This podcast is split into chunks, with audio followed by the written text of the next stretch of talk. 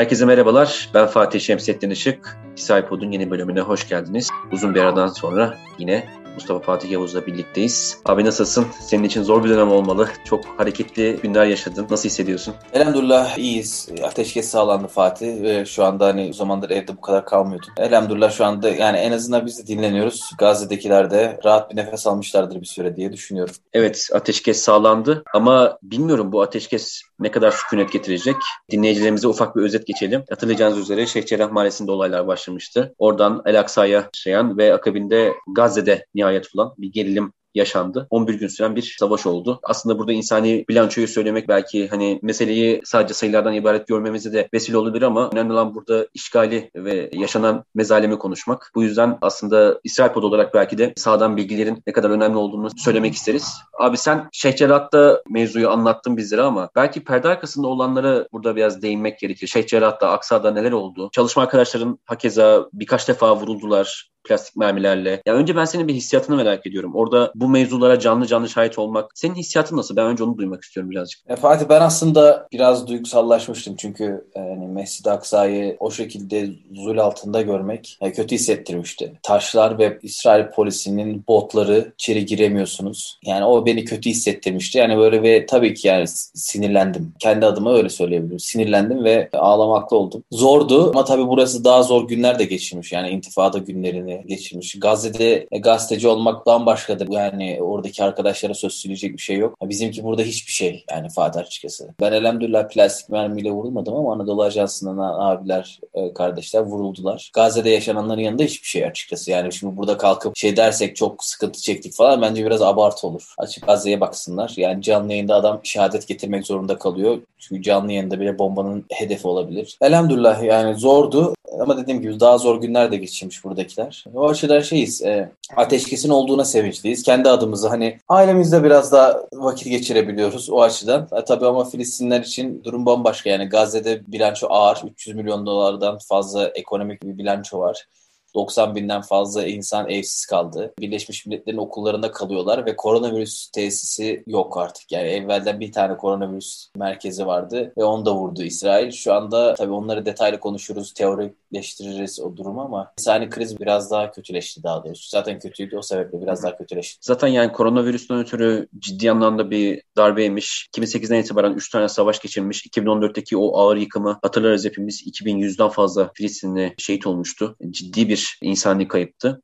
Ve onun üzerine şimdi koronavirüs ve bu savaş yani artık tahribatın hayal edilemez ölçüde olduğunu tahmin etmek aslında işte zor değil. Abi ben şunu aslında sormak istiyorum. Şimdi insani krizi konuşmak gerekecek ama birazcık bu savaşın ortaya çıkmasındaki sebepleri irdelemek istiyorum. Bundan önceki savaşlarda İsrail ve Gazze arasında yaşanan savaşlarda hep zaten bir seçime tekabül eden olay oldu. Yani 2008 savaşının akabinde 2009 seçimleri, işte 2012 savaşları esnasında 2013 seçimleri, 2014 ve 2015 seçimleri. Şimdi de muhtemelen İsrail tekrar bir 5. seçime gidecek gibi görünüyor ve öncesinde böyle bir şey yaşandı. Bu İsrail tarafından. Bir de Hamas tarafından olayın şöyle bir farklı durumu söz konusu. Normalde hep Gazze'de olanlar e, birazcık daha müstakil kalırdı. İlk defa Hamas'ın bu füzeleri gönderirken Aksa'da olanlara binaen ısrarla vurguladığını görüyoruz. Bu savaşa dair İsrail'in ve medyanın tepkisi nasıl oldu? Sence bu savaşta İsrail istediğini alabildi mi? Bence İsrail bu istediğini alamadı. Bize verilen bilgiye göre biz bunu söyleyebiliyoruz. Artık Hamas'ın füze kapasitesinin yüzde kaçı vuruldu, yüzde kaçı vurulamadı, neden vurulamadı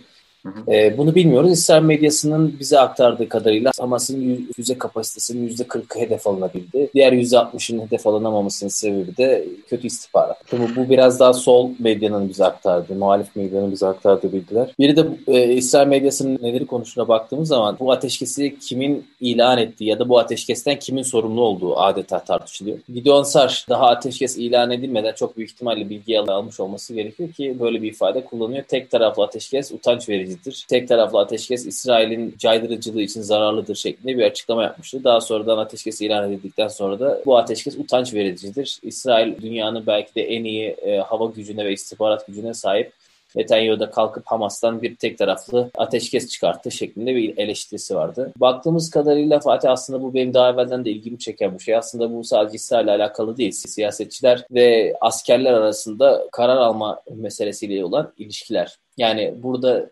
Netanyahu sorumluluğu üzerinden atıyor gibi duruyor. Çünkü güvenlik kabinesinin önerisi olarak sundu bunu. E, güvenlik kabinesinin aldığı bir karar olarak sundu ve burada tabii ki topu biraz daha askerler atmış gibi gözüküyor. Evet Netanyahu. orada yani zaten kabinede hatırlarsın belki Barak Ravid'in bir haberi vardı Axios'ta. Kabinede hem Şimbetçiler hem Mossad hem de bütün işte ordu daha fazla bir kar elde edemeyiz bu operasyondan diye bir beyanatta bulunmuşlar. Yani Netanyahu'yu burada farklı değerlendirme, farklı bir konuma koymam ben orada sana da katılıyorum. Yani bu hep böyleydi. Yani kötü gidişattan askerler iyi gidişattan siyasetçiler sorumlu oluyor. E burada da yine bence benzer bir şey var. Yani ihale biraz daha İsrail ordusunun üzerine kalmış gibi gözüküyor. İsrailler açısından çünkü İsrail'de operasyon devam etmesi gerektiğini düşünenler vardı. Halkta da e, buna benzer görüşler var. Aslında hakim görüş bu diyebilirim. Diğer mesele de İsrail'in Gazze'ye dair olan politikası ne? Yani bence biz uzun zaman bunu bilemedik, bilmiyoruz hala. Yani adamlar burada neyi amaçlıyor? Aslında Netanyahu bununla ilgili bize birkaç ipucu verdi. Bunlardan biri de periyodik savaş ifadesi. Daha evvel de mesela hani telefonda konuşmuştuk. Periyodik savaş ifadesini kullan. Yani bu savaşlar periyodik olarak devam ediyor dedi. 2014'ten, 2008'in sonundaki savaşlar. Baktığımız zaman 5-6 serilik periyotlar görüyoruz. Netanyahu yanlış bir şey söylememiş aslında bence. Periyodik savaş var. Burada da periyodik savaşta da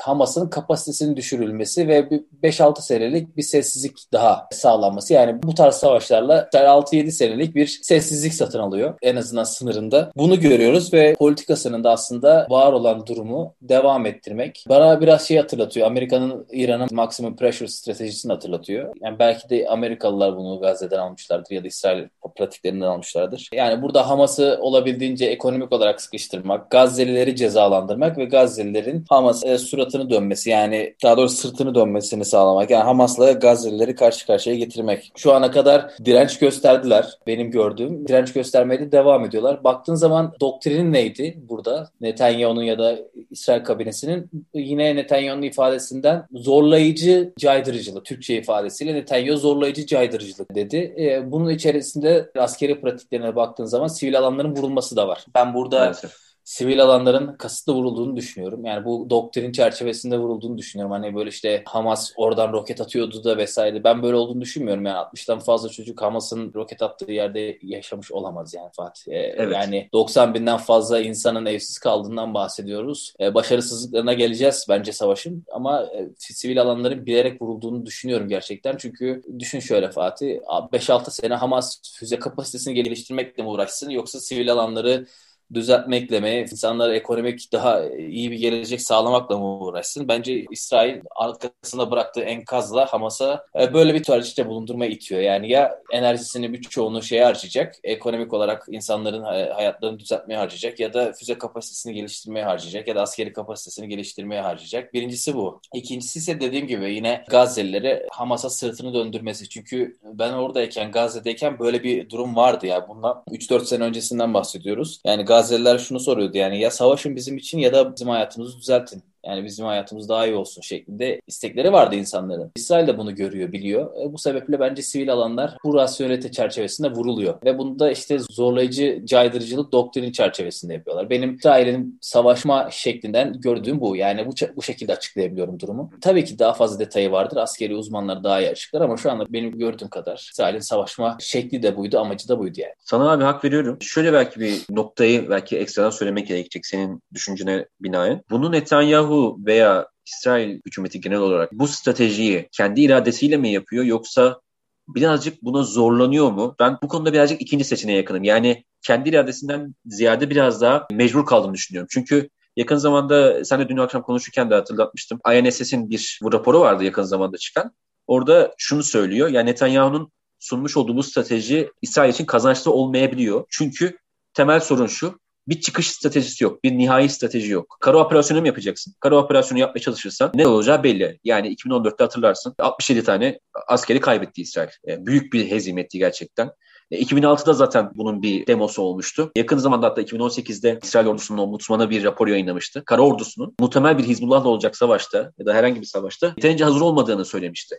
Yani bu anlamda kara operasyonu fikri tamamen belki akıldan çıkacak gibi. Hava operasyonu da bunu yani belli bir süre yapabilirsiniz ancak. Çünkü yıkıcılık oranı tamam tarumar edebilirsiniz ama asla düşmanı oradan çıkartamazsınız. Ee, orada gelip oturmanız lazım. Peki yıldıracak mısınız? e, oradaki halkı. Şu, bunun şöyle bir şerhini yapmam lazım. Yıldırmak istiyor olabilir İsrail. Rasyonel bir şekilde o sivil alanları bombalıyor olabilir ama girişte de söyledim. Ciddi anlamda bir tarumara uğramış bir yer zaten Gazze. Her ne kadar Hamas'a karşı bir hoşnutsuzluk da yer bulsa da kaç yıl öncesinde senin dediğin gibi zaten yıkılmış sıfırı görmüş bir yer. Ne kadar buna daha fazla katlanabilir? Ölümü göze almış adeta. Rasyonel bir şekilde ölümü göze almış insanlardan söz ediyoruz. Ya bu yıldırma politikası da ne kadar sonuç verebilir? Yani İsrail'in burada bence sıkışmışlığını ben Batı Şeria'da olanlara benzetiyorum. Batı Şeria'da adım adım yapmış olduğu işgaller, yerleşimciler vasıtasıyla demografi sorunu var. Batı Şeria'da yani bütün nüfusu bünyesini alamaz. Tamamen bir işgal de gerçekleşemez. E, o da çok riskli siyaseten ve nüfus olarak. Dolayısıyla bu sıkışmıştı ancak böyle küçük küçük adımlarla çözme yoluna gidiyor. Burada da birazcık periyodik savaş meselesi de geçici çözüm olarak adlandırabilirim. Bundan sonrası için muhtemel bir Netanyahu sonrası senaryoda nasıl olur? Bu aslında bir soru işareti. Yani bir pimi çekilmiş bir el bombası bırakıyor gibi geliyor bana Netanyahu. Sonrasında nasıl bir tavır izleyecek ondan sonra gelen kişiler? O da bir muamma. Yani onu açıkçası çok sürdürülebilir bir strateji olarak göremiyorum. Birazcık zorlama bir strateji gibi geliyor bana Netanyahu'nun savunduğu şey. Bilmiyorum sen ne düşünüyorsun? Burada Fatih zaten strateji de yok aslında. Zaman kazanıyorlar bence sadece. En fazla bunu yapabiliyor. Batı Şeria örneği bence de doğru bir örnek. Orada yaşayan Filistinleri ne yapacaksınız? Şimdi İsrail'in içerisindeki olaylar, İsrail vatandaşı Filistinler ve Yahudiler arasında çıkan meselede de onu gördüler. Bu demografi büyük bir kriz. Yani tamam Batı Şeria'yı ilhak ettik. Üzerindeki Filistinleri ne yapacağız? Üzerindeki Filistinleri işte vatandaşımız mı yapacağız? Vatandaş olursa görüyorsun böyle bir demografi krizi çıkıyor. Yani hem demokrat e, hem de Yahudi devleti nasıl olacağız aynı anda? 2018'de çıkardılar bir tane işte yasa. Ne olacak yani? Nereye kadar gidecek böyle bilemiyorlar. Bence de sadece şu anda zaman kazanma yapabildikleri. Bence zaten bu ambiguity İsrail'in e, en önemli silahı da diyebilirim ama zayıflıklarından da biri. Yani uzun bir süre bazı politikaları ambiguity'ye bırakmak, şeye bırakmak, muğlaklığa bırakmak. Hani bu nükleer tesislerin olayında da öyle. Burada da bence aynı şey var. Batı Şeria ile ne yapacağını bilmiyor bence. Tamam gittikçe al al al al yut yut yut. E ne olacak üzerindeki yaşayan insanlar? Planı ne? Ben bunu Naftali Bennett'e sordum. Bana muğlak cevaplar verdi. Yani üzerindekiler dedim Vatandaş mı olacak? Hayır. Başka bir yere transfer edeceksiniz? Biz transfer etmeyeceğiz. Bir yere transfer etmek istemiyoruz. E ne yapacaksınız? Doğru düzgün bir planları yok, cevapları yok. Aynen öyle. Gazze'de bir angaja olunabilen bir düşman var. Yani Hamas'ın füzelerine sofistike silahlarınızla angaja olabilirsiniz. Ondan sonra da yine güvenliğinizi bir şekilde sağlayabilirsiniz. Ama oradaki insanları ne yapacaksınız bilemiyorsunuz.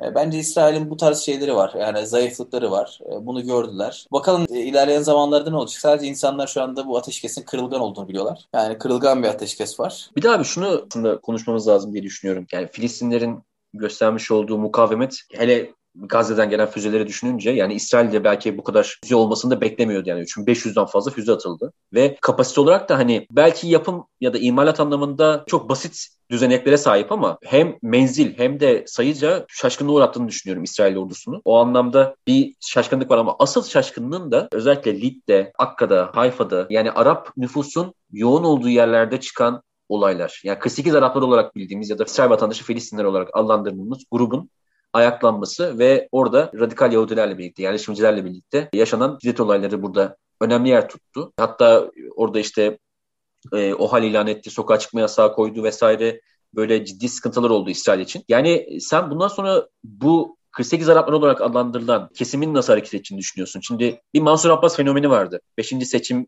ihtimalini konuşuyoruz ama yani Mart'taki seçimlerde sonra Kingmaker olarak adlandırıyorduk. Kingslayer olabilir şimdi. Yani o da ayrı bir mevzu. Ama muhtemelen 5. seçimde Mansur Abbas'ın mesela ben geleceğinin çok parlak olmadığını düşünüyorum. Yani artık oy verirler mi ona bilmiyorum. Bu konuda ciddi anlamda e, şüphelerim var. Acaba İsrail vatandaşı Filistinler bundan sonra nasıl bir siyasi angajmana sahip olur? Mesela İslamcılar Riyad Salah'a seçimleri reddeden kesime mi daha çok yakın olur? Bu hareket güçlenir mi e, İslamcılar arasında? Eymen Avde, ne bileyim İştahın Mebu Şahade bu gibi böyle Knesset'teki Arap milletvekillerinin geleceği nasıl olacak? Joint list gibi bir fenomen vardı. Şimdi adeta silinmeye yüz tuttu. Bilmiyorum abi sen ne düşünüyorsun ya? Bundan sonraki davranışları nasıl olur 48 Araplarının? Bundan sonraki nasıl olur bilmiyorum ama şu anda nasıl e, onu bence konuşmak lazım. Çünkü e, şu anda bir şey gördük. Birlikte yaşama mitinin kırıldığını gördük. Yani bir gazeteci arkadaşım var. Yafa'da yaşıyor. Filistinli bize çalışıyor. Ona bu olaylar yaşanırken tabii çok yoğun olduğu için bizim de hani böyle düşünme şansımız oldu. En azından canlı yayınlar arasında bir saat bile olsa. Arkadaşa şunu sordum. Sen dedim Yahudilerle birlikte yaşıyor musun? Yaşamak zorunda olduğunu mu hissediyorsun dedi yaşamak zorunda olduğumu hissediyorum dedi. Yani burada bir coexistence yok yani. Bu bir mit, bu bir yalan. Yani yalan adeta yalan Fatih. Yani Yafa'da, e, şimdi Şeyh Cerrah Mahallesi'ne döneceğim. Şeyh Cerrah meselesi Filistinlerin gözünde, Filistinlerin gözünde 1948'in devamlılığı niteliğinde olan bir hadisedir. Yani Nakba 1948'de nasıl yaşandıysa Şeyh Cerrah'ta da aynı şey bu şekilde yaşanıyor. Şimdi bunu emlak meselesi olarak görürsen, bu şekilde indirgersen Yafa'da olup bitenleri de göz ardı edersin. Yafa'da olup bitenlere de benzer hadiseler nüfus meselesi. Filistinlilerin oradan çıkartılması yerine Yahudilerin konulması. Yani çok basit ifadeler anlatıyorum. Yafa'ya bir gün eğer nasip olursa gelirsin tekrardan buraya. Yafa'da bir şey var, grafiti var. İbranice ve Arapça. Yafa satılık değildir diyor. Ne oluyor Yafa'da abi? Bak burada Yafa Filistinlerin ve İsraillerin birlikte yaşadığı bir yer değil mi? Yani Filistinlerin ve Yahudilerin birlikte yaşadığı bir yer mi? Evet. Abi adamlar gayiplik yasası çerçevesinde bu gayiplik evleri diyebileceğimiz Filistinlerin 1948 yılında çıkartılmış Filistinlerin evlerinde Filistinler oturuyor şu anda. Ve bu evlerin gayiplik yasası çerçevesinde açık arttırmayla satılması hadisesi var. Açık arttırmayla satılması bir hadise. Açık arttırmada Yahudilerin alabiliyor olması, yüksek miktarı sadece Yahudilerin verebiliyor olması bir hadise. Şimdi bunlara baktığımız zaman 1948'de olan hadiseler, Yafa'da olan hadiseler ve Şeyh Cerrah'ta olan hadiseler. Hepsi aynı. Nerede burada hani e, birlikte yaşama, demokratik devlet yani şey geçiyorum Fatih. Şeyh Cerrah mahallesindeki olup bitene şey diyemezsin ki ya buraya İsraillere satılsın bu evler.